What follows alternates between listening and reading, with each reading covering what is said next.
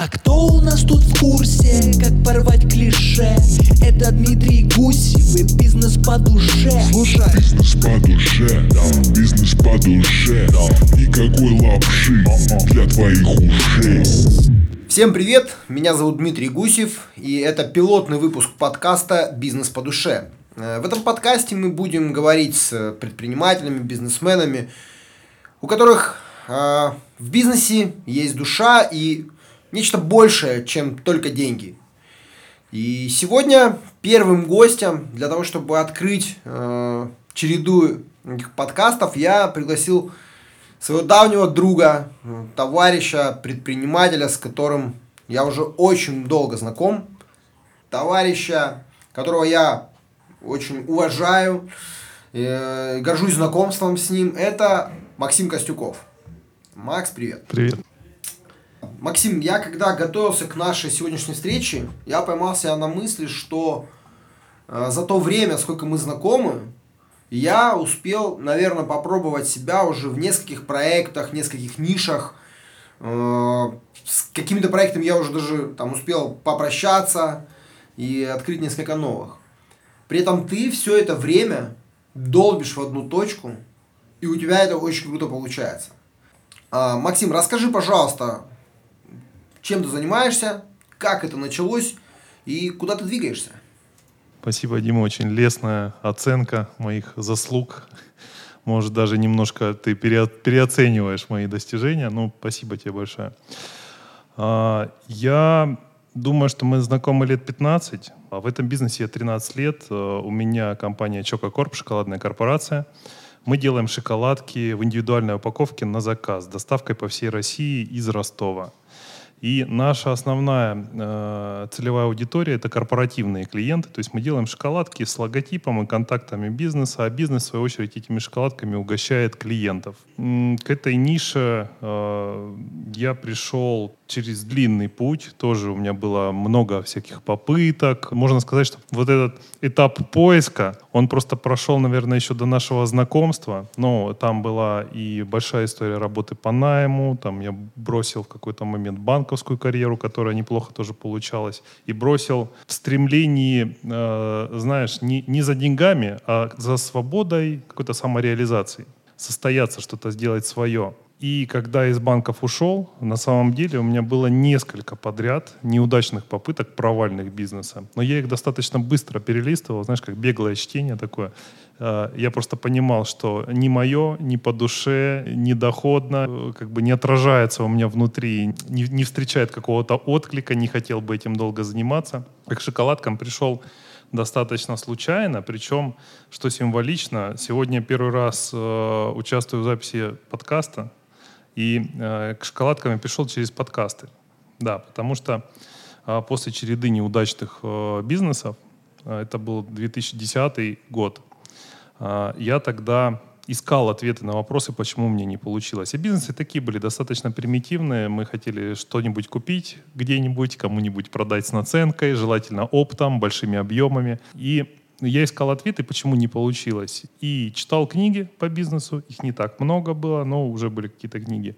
YouTube, всякие выпуски про успешных там, предпринимателей э, не было, всяких популярных школ, там, типа бизнес-молодости или там Аязов тоже тогда не было. И я наткнулся на подкаст в iTunes, э, подкаст Андрея Шаркова. Андрей, привет тебе. Э, и Андрей занимался как раз тоже шоколадками – я очень вдохновился и решил, что это действительно прикольное занятие, прикольный продукт. Мне он был очень понятен, потому что он был нацелен как раз-таки на работу с клиентами. Я только вот после банков, после банковской карьеры, мне очень близко клиентоориентированность, клиентоцентричность. Я понимал, как с помощью шоколадок действительно в переговорках, при подаче с чаем, с кофе действительно можно ну, располагать к себе клиентов, тем самым облегчать переговоры или сглаживать какие-то там ситуации, там острые, например. Вот. И я тогда вдохновился, и тогда вот началась история как раз шоколадок с подкаста. Да, для меня это тоже первый подкаст, где я выступаю там, в роли ведущего. И у меня это вообще недавно только начало вызывать какой-то такой интерес. М- я начал их слушать. Э- но, если честно, у меня вот одна из целей этого подкаста это не сделать какой-то очередной там медиапроект, медиапродукт, а, наверное, это какое-то микроисследование. Микроисследование на тему, что есть в бизнесе, кроме денег, и как мыслят предприниматели, у которых в бизнесе есть душа. Вот э, даже ты сейчас, когда э, в таком превью, ты рассказала, что какие-то бизнесы там не пошли, не полетели, и, возможно же, это как раз потому, что в этих бизнесах не было души. Расскажи, пожалуйста, подробнее, как ты э, нащупал ту самую нишу и как ты вот почувствовал, чем ты хочешь заниматься и где твоя душа вот в этом бизнесе. Ну, в последнюю очередь я уже говорил, что начинал я не из э, какого-то коммерческого расчета, не из того, чтобы это как-то само собой приходит э, потом. Э, и чего я сейчас кайфую тоже, или когда мы что-то придумываем, какие-то штуки внутри бизнеса, мы думаем, конечно, над увеличением эффективности, но мы как-то не в деньгах, мы там в конверсиях, там, в каких-то вот достижениях размышляем, в каком-то лидерстве на рынке. А, но наверное, открытие, которое с годами пришло, такое понимание, что выгодно, когда клиентам нравится. И большое удовольствие именно делать так, чтобы клиенты от соприкосновения с тобой, твоим бизнесом, с твоим творением, они испытали какие-то приятные эмоции, э, впечатления, которые им в идеале захочется повторить. Не во всех бизнесах, наверное, это так прям органично, как в моем. Дело в том, что у меня есть некоторая цикличность и повторяемость э, заказов. Не хочется скатываться прямо в рекламу, но, грубо говоря, если мы салон красоты, мы однажды заказали шоколадки и начали угощать своих э, клиентов, э, девушек, там, с чаем и с кофе шоколадками, то это легко становится такой частью бизнес-процесса. То есть каждый раз, когда приходят клиенты, и каждый раз мы угощаем, соответственно, когда шоколадки закончились, мы их заказываем повторно. Таких кейсов масса. И мы понимаем, что клиент к нам придет повторно, как минимум, если мы не накосячили, как минимум. А если мы ему понравились, то это практически гарантированно его приводит к нам повторно. И мы поэтому стараемся и в качестве продукта, и в сервисе где-то даже не просто понравится, где-то даже превосходить ожидания. Не то, чтобы мы не косячим совсем, конечно, косячим. Но даже, кстати, ситуации, когда мы косячим, это отдельная история. Даже бывает, что на вот этой почве ошибки формируются более крепкие взаимоотношения с клиентом. Потому что когда обычная сделка происходит, ну, клиент оплатил товар, услугу, получил товар, услугу, Произошел равноценный, честный обмен, да, просто произошла сделка. Коих происходит каждый день у клиента с утра до вечера несколько. А когда происходит какой-то сбой, это вызывает у клиента в моменте эмоцию отрицательную, то есть он думает о нас плохо. Мы в этой ситуации берем ее под контроль, ее исправляем, после этого он думает о нас хорошо, и вот эта вот эмоциональная качель, которая произошла, она формирует более крепкую связь и более длительные взаимоотношения. У меня у самого лично была история, я как клиент попадал в подобные истории и не раз. И вот та, которая первая в голову приходит, это однажды одна из транспортных компаний потеряла в процессе доставки э, шоколад, который ехал ко мне, который мне необходимо было упаковать. Я думал, ну, что все, шоколад потерян. То есть он должен быть на складе, но его нет. И после рассмотрения моего заявления транспортная компания мне возместила стоимость потерянных шоколадок своими услугами. То есть я на эту сумму использовал э, их услуги. Не прям не живыми деньгами, но так как я пользовался, для меня это практически было равноценно живым деньгам. Мое доверие к этой транспортной компании многократно выросло. То есть я был уверен, что даже если произойдет крайняя ситуация, в которой шоколадки будут потеряны, транспортная компания возместит мне эти расходы, то есть я ничем не рискую. Кстати, сейчас вспомнил, что недавно с другим перевозчиком у нас была похожая история. Он себя тоже повел вот таким образом правильным. И э, так проверяются партнеры, так проверяются э, люди. И поэтому, когда даже происходит э, какой-то факап, это повод использовать э, факап в свою пользу. Слушай, а, кстати, сколько, сколько этих шоколадок, ты помнишь, в первом грузе у тебя было утеряно? Может быть, тонаж. Это не тонаж, это, ну, это было там из разряда тысяч там на 30-40. А я почему копаю? Да, ну, мне просто интересно, сколько людей и за какое время их съели. Ну, ведь их явно съели, не могли они просто так пропасть со склада, Макс. Ну, они же попробовали одну сначала, говорят, так, вау, какие вкусные шоколадки, у Макса супер вкусные шоколадки, и давай, давай, давай так одна за одной и... Я думаю, что на складах работают э, ну, в основном мигранты, вот, и они такими э, группами же, в принципе, да, приезжают, живут какими-то общинами. А скорее всего со склада пропали шоколадки. Слушай, я тут себя поймал на такой мысли, что прям вот сами же шоколадки, это что же такая прям позитивная эмоция? Это всегда какая-то очень такая позитивная связь. Является ли для тебя это какой-то философией?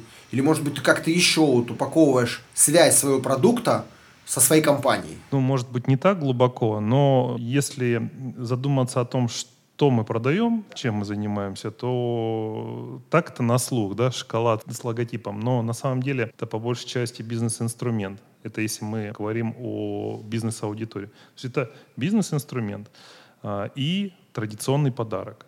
Ведь шоколад принципе, это один из самых традиционных подарков. А, начнем с того, что шоколад, э, он э, провоцирует на биохимическом уровне выработку э, гормонов счастья, так называемых. И мы испытываем физический прилив хорошего настроения после того, как употребляем шоколад. Чем более горький, кстати говоря, шоколад, тем этот эффект сильнее, чем он более шоколадный, чем больше состав какао в нем. И представьте, что ну, не будем отходить от нашего первого примера про салоны красоты, что к вам пришла клиентка получить некие услуги, там, стрижка, там, покраска, там, какие-то ноготочки и так далее, и находится некоторое время в вашем салоне. Этого времени, ну, будет сверхдостаточно для того, чтобы эффект от шоколадки наступил, человеку стало хорошо, и тут, вы понимаете, вы немножко хакнули э, человека даже. То есть человеку хорошо стало у вас, когда он находится в вашем бизнесе. Он получил удовольствие физическое, ему нравится.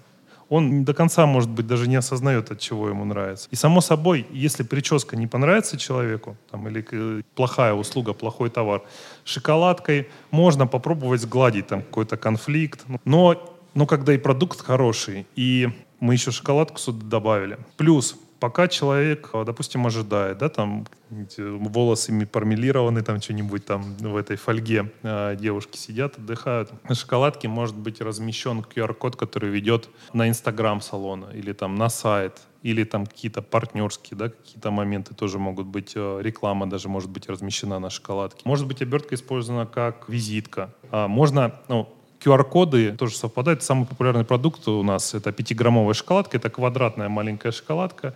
И очень на нее здорово ложится QR-код, потому что он тоже квадратный. А QR-код сам по себе это не только ссылка может быть на сайт, это может быть и виртуальная визитка.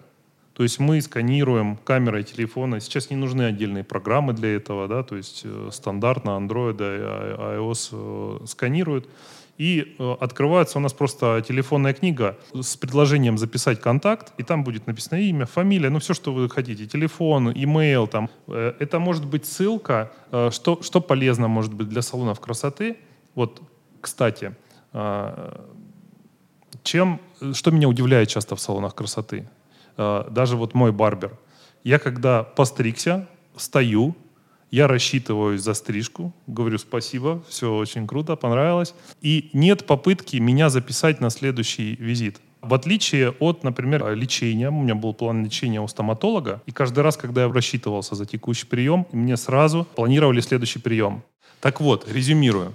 Фишка для салонов красоты для того, чтобы увеличить частоту посещения гостя и удерживать э, гостя, чтобы он возвращался снова и снова получать услугу э, салона красоты. В конце э, услуги, когда человек рассчитывается за стрижку, там, за маникюр, за какие-то услуги, записывать его сразу на следующий прием есть же жесткая мотивация, что есть, во-первых, подходящие какие-то циклы, там, когда волосы наиболее там, удачно там, стричь, и э, есть рекомендуемые вообще циклы. Там, насколько я знаю, там мужской барбер говорит, раз в три недели вообще идеально. Слушай, ну это LTV, возвратность клиента, и такое ощущение, что ты уже перешел к таким лайфхакам, поэтому, может быть, э, чтобы дать такую прям ценность нашим слушателям, они просто друг с другом поболтать про бизнес по душе и душа в бизнесе, Давай три лайфхака, которые могут кратно помочь вырасти в бизнесе.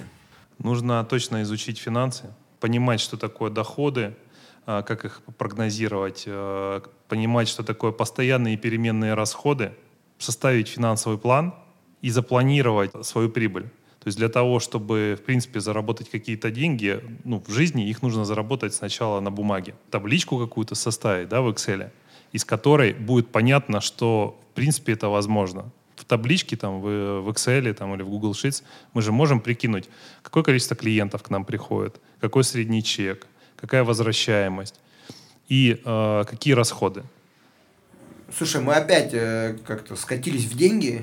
это неплохо, это очень хорошо, я прям за деньги, но э, в рамках нашего вот этого подкаста и беседы все-таки хотелось э, задать такой вопрос. А бизнес это всегда про деньги? Что есть в бизнесе, кроме денег, для тебя? Э, Бизнес это не всегда про деньги.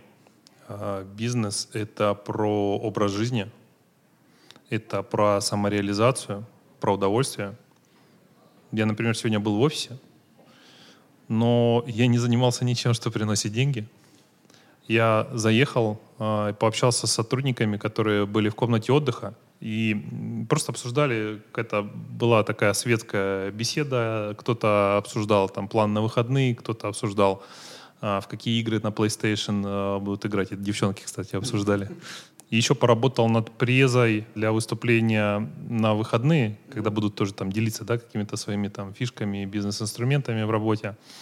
А какой-то клиентской работой или еще чем-то таким я не занимался. Я бы разделял э, понятие руководитель, собственник. И э, собственник вообще, в принципе, должен заниматься тем, чем ему по кайфу. Конкретно у меня есть э, желание заниматься организацией бизнес-процессов. Меня выворачивает просто вот внутри мне неприятно, когда происходит ошибка, мы ее просто здесь и сейчас решаем, не предпринимая каких-то системных решений, чтобы она не повторилась.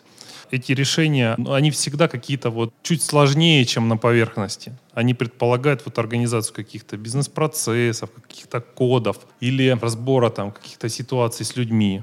Поэтому э, свою роль главную, то есть я уже давно не общаюсь с клиентами, ну вот в классическом понимании. Ко мне иногда по рекомендации обращаются, конечно, люди, я их переключаю на отдел продаж, но по сути, то есть я уже не, не особо себя даже вижу и представляю при общении с клиентом. Меня просто, я выгораю от этого очень сильно а, от рутинной деятельности.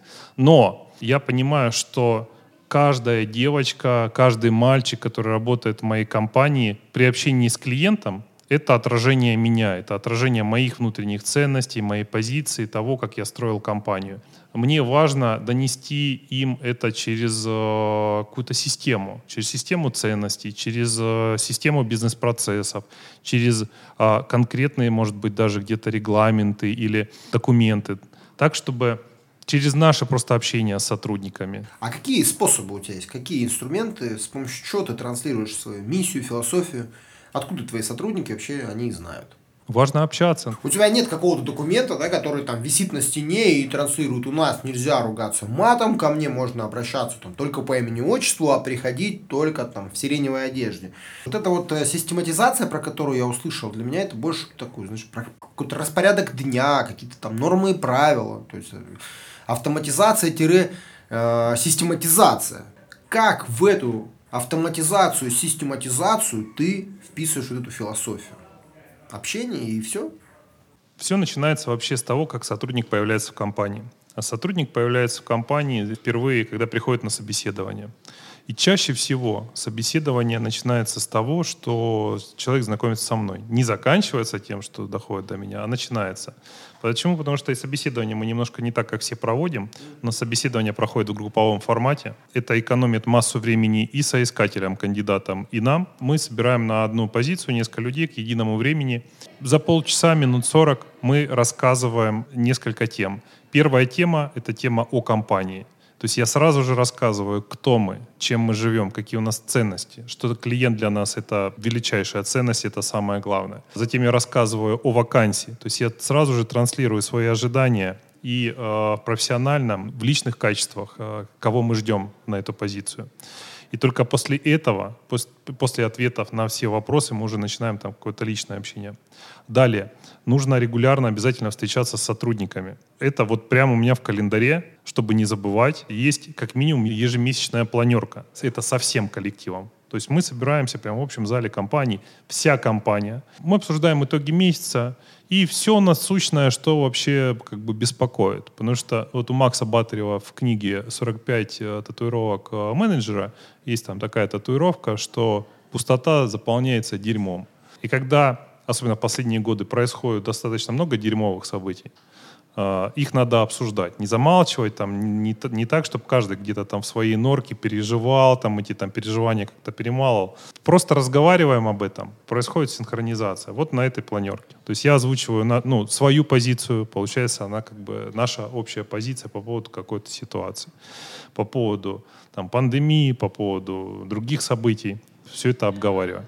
Кроме того, вот я сказал, ежемесячная планерка, и кто-то может сказать, типа, чувак, ну как бы это не, не сказать, что ты очень часто общаешься с людьми. Нет, это, это, это мы сейчас говорим про э, общую планерку, общее собрание всех. А так э, мы адаптировали в некоторой степени технологию Scrum э, в своей компании. И у нас уже есть несколько самоорганизующихся даже групп. И по сути, я практически каждый день э, присутствую на стендапах и обязательно на ревью стараюсь тоже не пропускать. Там моя роль где-то как консультанта зачастую, где-то я подключаюсь и руками тоже что-то делаю вместе с командами. Поэтому это общение э, ну, постоянное. Плюс э, мы регулярно проводим и что, что такое NPS? NPS Net Promoter Score. Это мы собираем индекс лояльности потребителей, а NPS это э, Employee, да, Net Promoter Score, score господи. И э, мы оцениваем лояльность сотрудников. Ведь если не будет у нас довольных, лояльных сотрудников, как мы можем рассчитывать на то, что они будут делать лояльными и довольными наших клиентов? Вот такая э, мысль. И на этих штуках скрываются, собственно, там технология какая, вдруг не все знают, да, технология NPS какая. А, нужно оценить, насколько вы готовы рекомендовать свою компанию а, своим друзьям и знакомым от 1 до 10. Где один — это точно не готов рекомендовать категорически, и 10 — это всячески, всяческая готовность, то есть на, наоборот, противоположно. И по этой технологии те, кто поставил 10,9, это ваши фанаты, это ваши промоутеры, это действительно люди, которые будут рекомендовать при каждом удобном случае. 7-8 — это нейтралы. Ну, в общем, у них к вам вопросов каких-то претензий нету, ну и сердечко не ваше. А все, что ниже 7, это дистракторы называют их. Ну, в общем, это те люди, которые при удобном случае будут вас топить, будут э, всячески вас э, даже приукрашивать ваши недостатки, лишь бы вам жилось от этого ну, точно не лучше. Э, по технологии еще те, кто оценили не на 10, там задается вопрос, почему именно такая оценка, во-первых, и во-вторых, что нужно сделать, чтобы была оценка 10. Вот. И оттуда вытекает очень много обратной связи, что действительно нужно улучшать. Да, там есть материального много у сотрудников. То есть они говорят, нам бы зарплату там увеличить. Кто-то говорит, мне бы там стул удобнее. Кто-то говорит, на, у нас там э, на кухне э, недостаточно чисто убирает там уборщица, например. Э, но если не вскрывать эти темы, они будут назревать, набухать, то есть и это может стать причиной того, что сотрудники уходят. Это может стать причиной того, что могут формироваться какие-то лидеры неформальные, которые могут контрпродуктивную атмосферу создавать. Это один тоже из способов коммуникации с сотрудниками. Недавно у меня был опыт э, работы со студентами ЮФУ, э, факультет капитаны. Продуктом этой работы стали э, презентации студентов, предложения по улучшению тех или иных сфер внутри нашей компании. Студенты разделились, это целый там курс, поток, разделились на несколько групп и на четыре группы. И одна из групп была представлена одним человеком. Ну, то есть как-то не собрались. Это как раз был блок HR. Э, и там было очень много советов, э, То есть человек без э, большого какого-то опыта работы в найме, в HR, ну, набросал действительно стоящие вещи. И одна из вещей, которая мне запомнилась, я вот ее взял на вооружение, но к стыду своему до сих пор не внедрил, это регулярные тет-а-тет встречи сотрудниками. Я планирую в ближайшее время ее внедрить. Конечно же, использую для этого э, свои методы по автоматизации. То есть я в календаре через календле определю там временные слоты, которые можно будет занимать.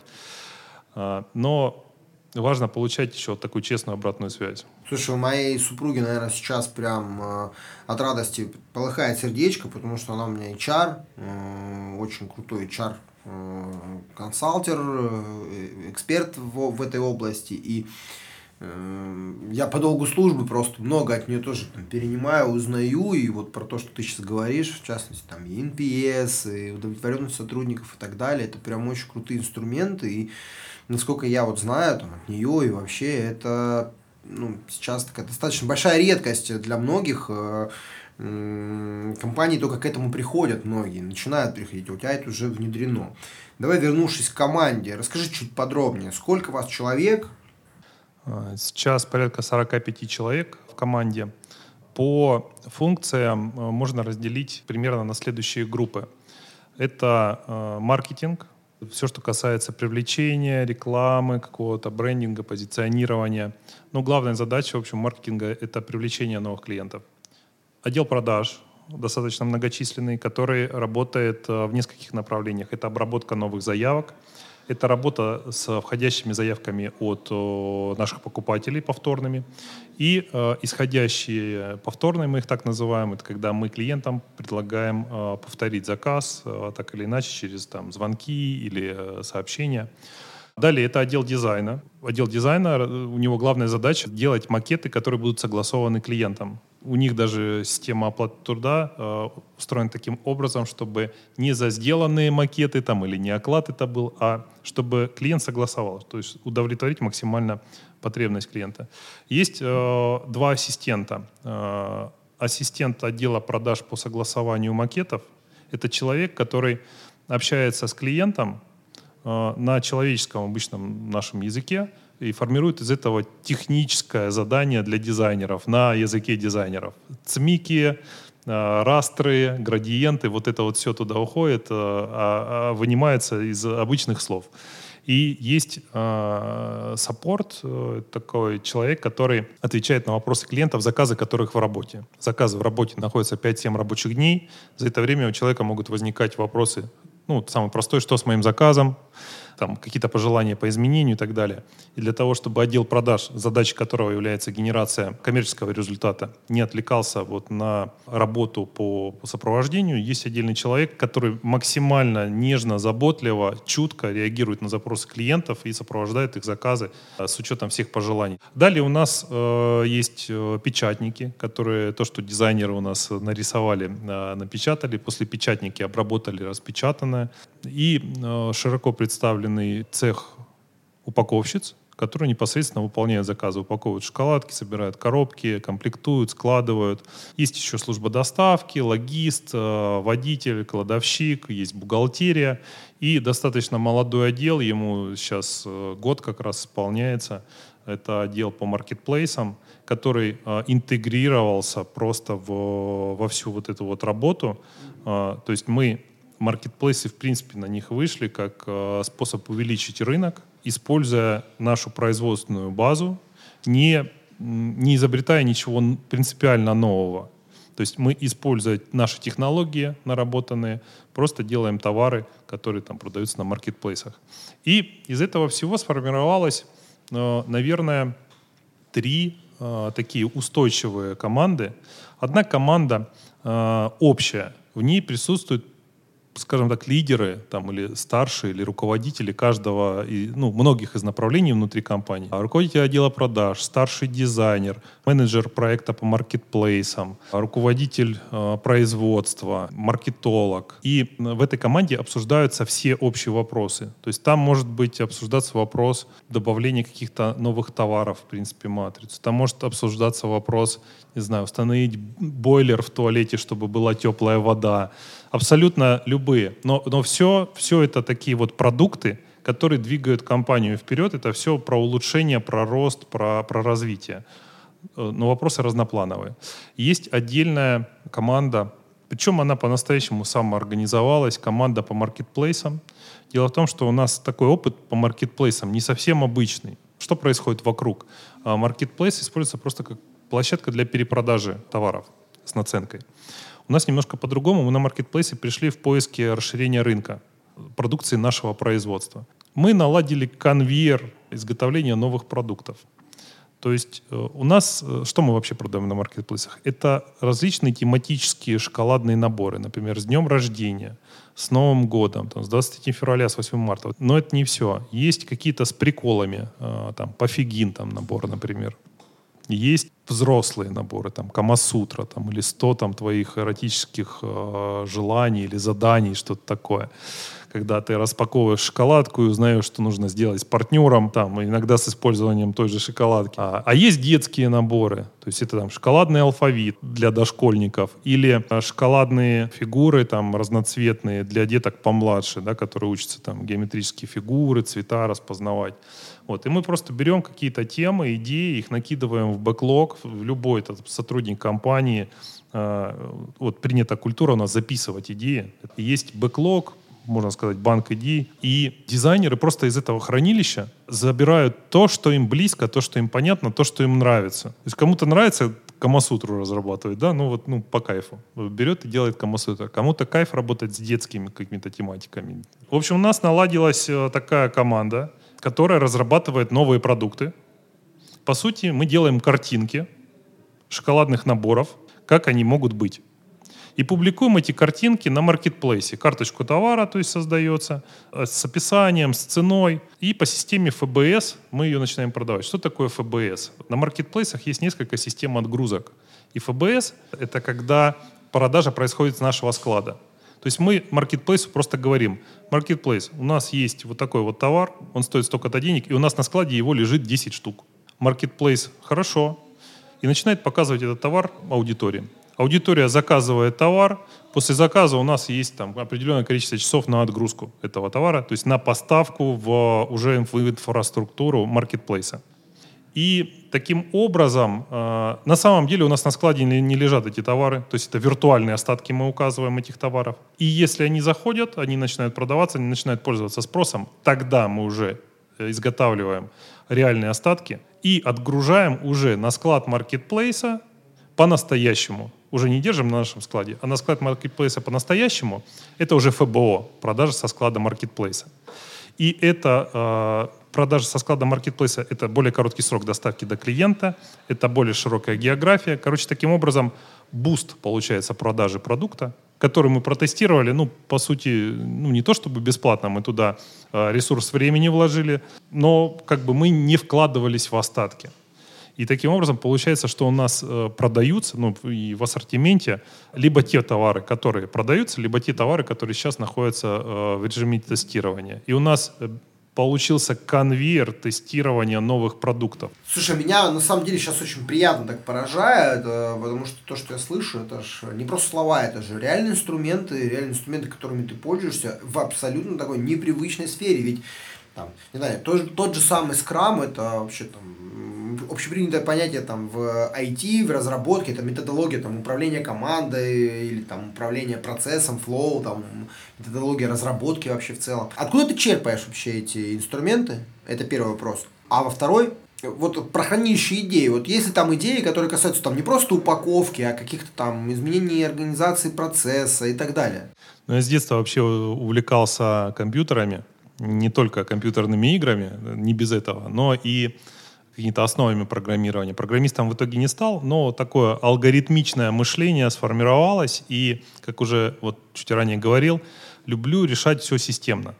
А скрам там или какие-то вот инструменты подобные. Просто однажды я наткнулся на книгу Джеффа Сазерленда, я прочитал, прикололся, вдохновился, начал смотреть видосики на эту тему. Ну, в принципе, чтобы разобраться, что такое скрам, там, какой-то вопрос, достаточно сейчас в Ютубе просто ввести запрос по любому вопросу. Посмотреть там 3-5 часов видео на эту тему, и все, вы как бы разбираетесь. Раньше так нельзя было такого, так, так, а, так быстро получать образование и разбираться в вопросе. Далее э, я на личном примере э, сотрудникам, просто показывал, как работает эта технология. И первое время я был активным э, участником скрам-процесса, и практически ну, у меня всегда возникает много идей, я их просто всегда записываю. В какой-то момент я просто выгрузил все свои идеи в бэклог, и мы сели сотрудниками и начали разбирать этот бэклог. Это не очень было похоже на скрам, мы просто сидели, разбирали бэклог, нам нужно было приоритизировать. Идей много, идей всегда э, вот в этом банке, хранилище идей, всегда больше, чем вообще возможно э, исполнить. Они туда добавляются быстрее, чем их э, делаешь. Слушай, ну я могу сказать, что вообще круто, если вы вообще их оттуда берете. Потому что всегда есть какой-то там технический долг и какие-то задачи перед этим бэклогом. Если вот представляю себе Trello, перед э, бэклогом всегда стоит туду, да, которое сначала нужно разгрести и уже потом при, приступать к э, бэклогу. Ну, по крайней мере, у нас во Flow так, там, бэклог, туду, э, спринт и э, дальше там где-то за дальними горизонтами дан, да, сделано. Поэтому, если вы берете из бэклога, это вообще круто. У нас построена работа следующим образом. Когда мы, э, ну, мы в, в один момент мы разобрали весь бэклог, мы просто посвятили этому время. Сейчас мы каждую неделю разбираем новые карточки, добавленные в бэклог. Каким образом? Э, в том же Trello мы работаем. Есть метки карточки. Ну, кстати, если вообще говорить карточка или стикеры, вот, ну, я имею в виду стикеры прям бумажные, или бумага с липким краем, фломастером, там что-то, но э, карточка в Trello это гораздо более функциональный инструмент, у которого есть ответственные сроки, чек-листы, документы, переписка внутри карточки, то есть может какой-то вопрос просто локально обсуждаться, и ты потом знаешь, где искать как бы вообще информацию по этому вопросу.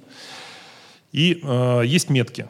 И мы просто сделали несколько меток, э, их там 6 или 7. Метки не требуют бюджета, быстрое внедрение, э, можно делегировать, мощный эффект, узкое горлышко. Каждая метка — это балл. Э, автор тикета. Вот на этом, на ревью мы это делаем. То есть еженедельно. У нас спринты еженедельные. Э, на ревью автор тикета э, открывает прям карточку и при всех ее размечает. В общем, принцип такой, что нам нужно сделать, э, поскольку там бесконечное количество задач, нам нужно сделать, взять из бэклога то, что принесет максимальный эффект при минимальных ресурсах. Как раз эти метки, они к этому и сводятся. То есть чем больше меток набрала карточка, тем выше приоритет она занимает в бэклоге. И э, Scrum Master у нас э, одна из его функций, Scrum Master э, вот для наших слушателей, это как ведущий в настольной игре. И он ему не обязательно э, прям быть профи там, в том вопросе, в котором мы разбираемся. Ему главное следить за тем, чтобы правила игры не нарушались, чтобы все там бросали кубики, передвигали фигурки, брали из банка деньги тогда, когда надо. И Scrum Master просто эти карточки передвигает в зависимости от того, сколько у них меток вверх или вниз в бэклоге. То есть бэклог у нас всегда в порядке, упорядочен, организован. И всегда в карточке отмечены э, те роли, которые участвуют в разработке вопроса. То есть если мы хотим там доработки какие-то по сайту сделать, то все, кто там как-то касаются да, там, сайта, там в этом участвуют. После бэклога у нас кол- колонка идет э, to do, она же спринт. То есть это мы берем на себя ответственность, что эта задача будет реализована за спринт. За исключением тех задач, которые теоретически даже не могут быть реализованы за, за спринт, и они будут сквозь несколько спринтов проходить. Такое бывает. Ну, не знаю, например, регистрация товарного знака может занимать там 90, там 180 дней и более, да, и эта задача, ну, просто будет болтаться, по сути, просто э, ниже по приоритету в спринте, но, но будет у нас э, на виду. Дальше у нас есть Today, куда мы вытаскиваем либо эти задачи, либо кусочки этих задач для работы сегодня. То есть и каждый день на утренней планерке, стендап она называется, да, то есть по классике, daily э, митинг такой, да. Мы встречаемся, она короткая, там, до 10 минут чаще всего укладываемся. И каждый просто э, участник э, рассказывает, что он делал вчера, что будет делать сегодня, какие есть препятствия. И э, вот как раз в Today берет какую-то задачу и передвигает из Today в Done те задачи, которые были выполнены вчера. Вот по такой методологии. Очень круто. У меня сразу же ряд вопросов. А, ну и первый про узкое горлышко. Что за узкое горлышко? Есть супер книга. Ильяху Голтер, цель. Да, да. А, мы для себя определили, ну, хотя это противоречит определению Ильяху, два узких горлышка. Но, скажем так, я сейчас все объясню. А, в рамках а, нашего бизнес-процесса по корпоративным клиентам, по той э, работе, с которой вообще начиналась шоколадная корпорация, изготовление шоколадок для бизнеса, наше узкое горлышко – это количество первичных продаж. То есть мы можем произвести, обслужить и так далее больше, чем мы можем привлечь, потому что рынок достаточно небольшой у нас. Шоколадки с логотипом – это и не рынок шоколада – и не рынок сувенирки. Это вот такое пересечение, где рынок небольшой. И поэтому э, все, что влияет на э, количество лидов, на конверсию из лидов там, в счет там, или счета в продажу, там, все, что касается там, сайта, какой-то рекламной деятельности или работы отдела продаж, это все про узкое горлышко в рамках нашего бизнеса. Это про то, что это приток в базу клиентов, которая будет с определенной конверсией потом в повторной продаже конвертироваться и так далее. А второй уровень узкого горлышка – это про расширение рынка.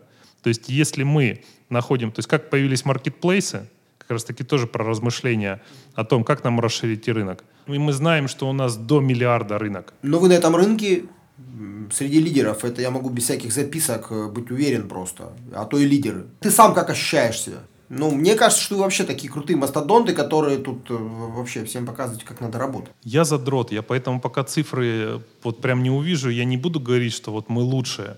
Но что среди лидеров это однозначно. То, что мы видим, есть и радостные, и печальные моменты.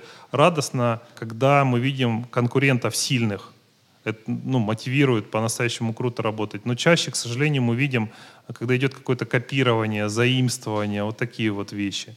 И это, с одной стороны, подтверждает, что мы там трендсеттеры, с другой стороны, это э, как бы говорит о том, что сильных конкурентов нет, и мы во многом тащим рынок, да, какие-то нововведения. Опять же, в поиске расширения рынка, на, ну, пример просто на поверхности сразу.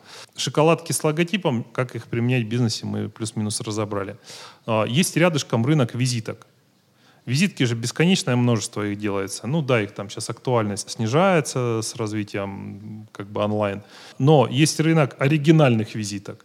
И он тоже достаточно широкий. Там какие-нибудь плотные, с тиснением, металлические, деревянные. И вот визитка с шоколадкой — это ну, смежный рынок, который расширяет. То есть мы раз туда залезли.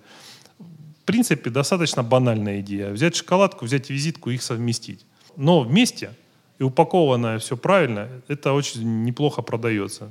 А я поделюсь сейчас своим э, инсайтом э, по поводу подкаста. Э, по поводу твоих слов у меня множество инсайтов, а вот подкаст такой самый первый инсайт. Большая проблема, это вопросы, которые ты не задал. То есть у меня их копится, копится, копится вопросов. И хочется задать, и каждый раз, когда ты что-то начинаешь рассказывать, хочется еще что-то спросить, и еще что-то спросить. И вот это вот огромное количество вопросов э, не, не дает двигаться дальше. Поэтому хочу немножечко вернуться назад э, по поводу вот организации процесса. Ты сказал, что у вас есть скрам-мастер. Это очень интересно. Э, и интересно, кто выполняет эту роль? Это какой-то отдельный человек или это человек, который совмещает? Э, в общем, кто у вас играет роль скрам-мастера? Я себе голову сломал. А, я понимал, что скрам-мастер определенно нужен. В какой-то момент а, я, наверное, эту функцию взял на себя и просто показывал, как я вижу, как это должно происходить. Роль скрам-мастера, она достаточно простая. Да, окей, когда это ну, настоящий прям скрам. Для большинства бизнесов э, польза скрам будет получена, даже если скрам будет применен в какой-то упрощенной интерпретации, и скрам-мастер будет выполнять просто минимальные какие-то функции. Это буквально вот каждый день проведения дейли планерки, которая вместе с э, постпланерочной деятельностью по шевелению карточек э, и так далее занимает ну, полчаса максимум времени в день. То есть ты выполняешь роль скрам-мастера? Нет, это было поначалу. А потом э, я обучил... Ну, как у нас, в чем роль скрам-мастера? Давай я так, наверное, объясню, так будет понятнее. Первая задача скрам-мастера — организовать встречу. Оффлайн она или онлайн, чтобы если кто-то удаленно, соответственно, подключился по онлайн э, по ссылке. Это первая задача. Просто чтобы была явка. Конечно, проходит все в одно и то же время, Поэтому нет каких-то сложностей, но тем не менее, если не будет человека, кто ответственен именно за организацию встречи, то встречи просто перестанут происходить. Второе. Скрам-мастер следит э, за выполнением регламента. Ну, на daily, например, планерках. Он спрашивает, допустим, Юля, дизайнер, рассказывай. Ну, просто тебе слово. И она следит за тем, чтобы Юля как раз-таки ответила на три вопроса. Что она делала вчера, что она будет делать сегодня, какие у нее есть сложности. Если она что-то из этого забыла сказать, то скрам-мастер уточняет. То есть ее задача проследить, чтобы эти темы прозвучали.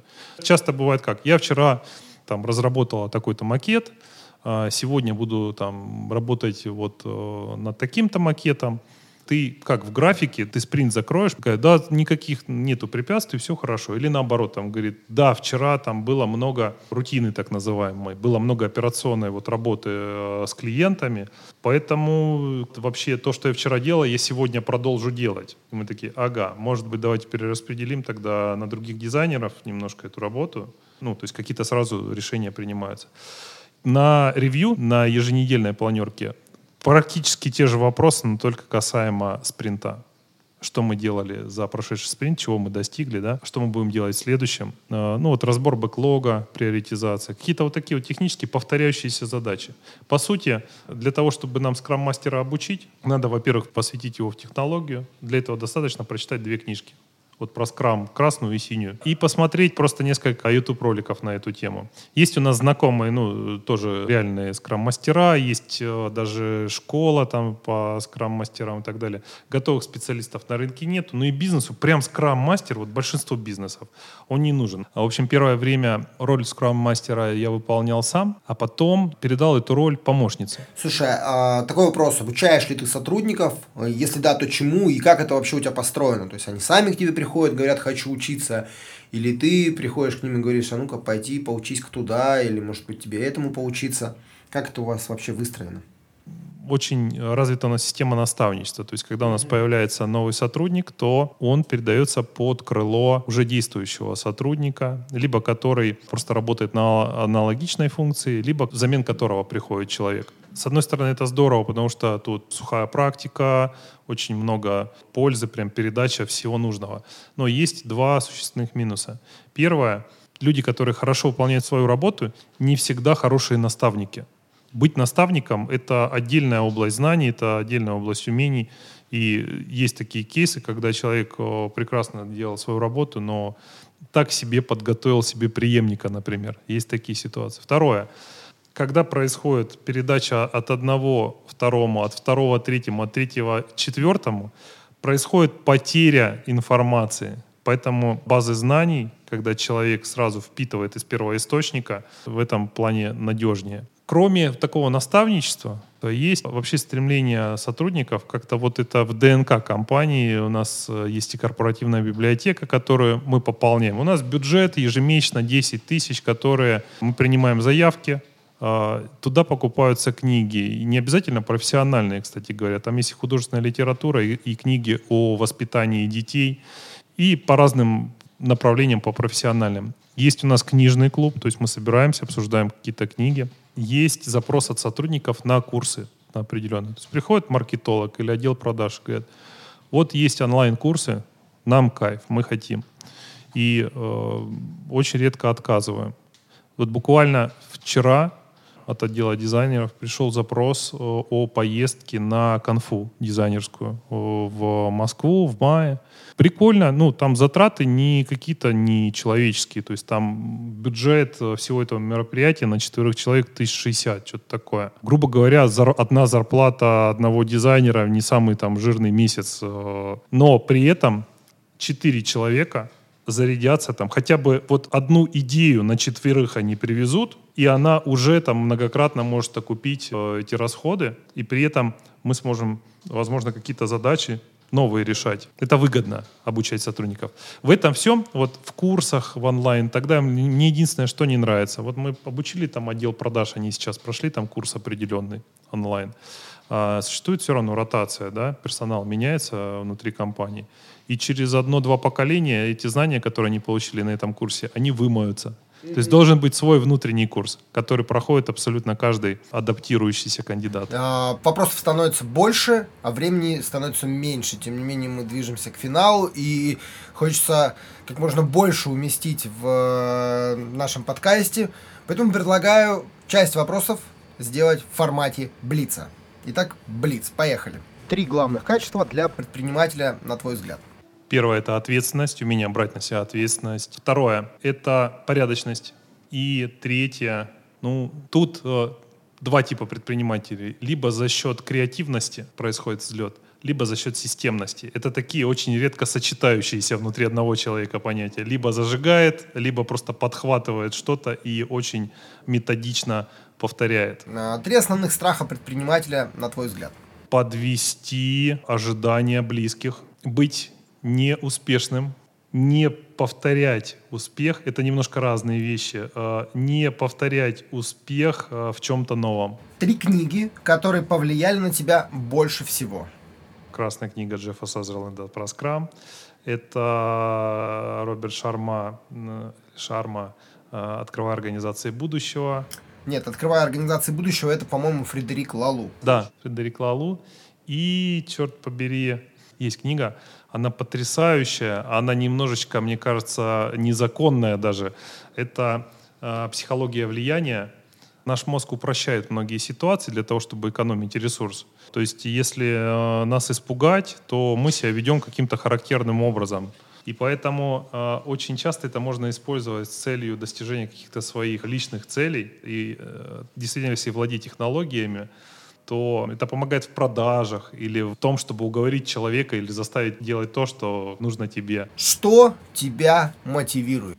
Семья, победа э, на рынке, какая-то вот конкурентная борьба, мотивирует делиться опытом, прикольно задачи решать, нравится просто вот, не знаю, можно назвать это мотивацией или нет, Э, как-то напрягать мозг, э, решать какие-то бизнес-квесты. Ну и, наверное, напоследок. Самый ценный совет, который ты можешь дать начинающим предпринимателям, ну или дал бы его себе э, в прошлом, когда начинал свой бизнес. А, Начинать делать. Начинать делать, да, не бояться ошибаться. Как говорится, если встречается э, человек с деньгами с человеком с опытом, то тот человек, который с опытом уходит с деньгами, а тот, который был с деньгами с опытом. И непонятно, что из этого ценнее. Ну, на самом деле понятно, в цене опыт. А Мы так устроены, что на чужих ошибках, на чужом опыте учимся э, не очень охотно, э, думаем, что мы умнее, сильнее, проворнее, злее, находчивее окружающих там, или своих конкурентов, и зачастую ошибаемся.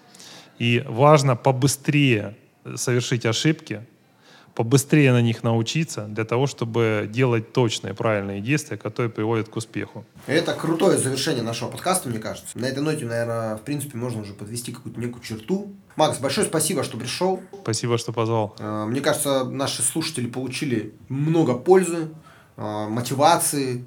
Кого-то это замотивирует открыть бизнес, кого-то применить новые инструменты.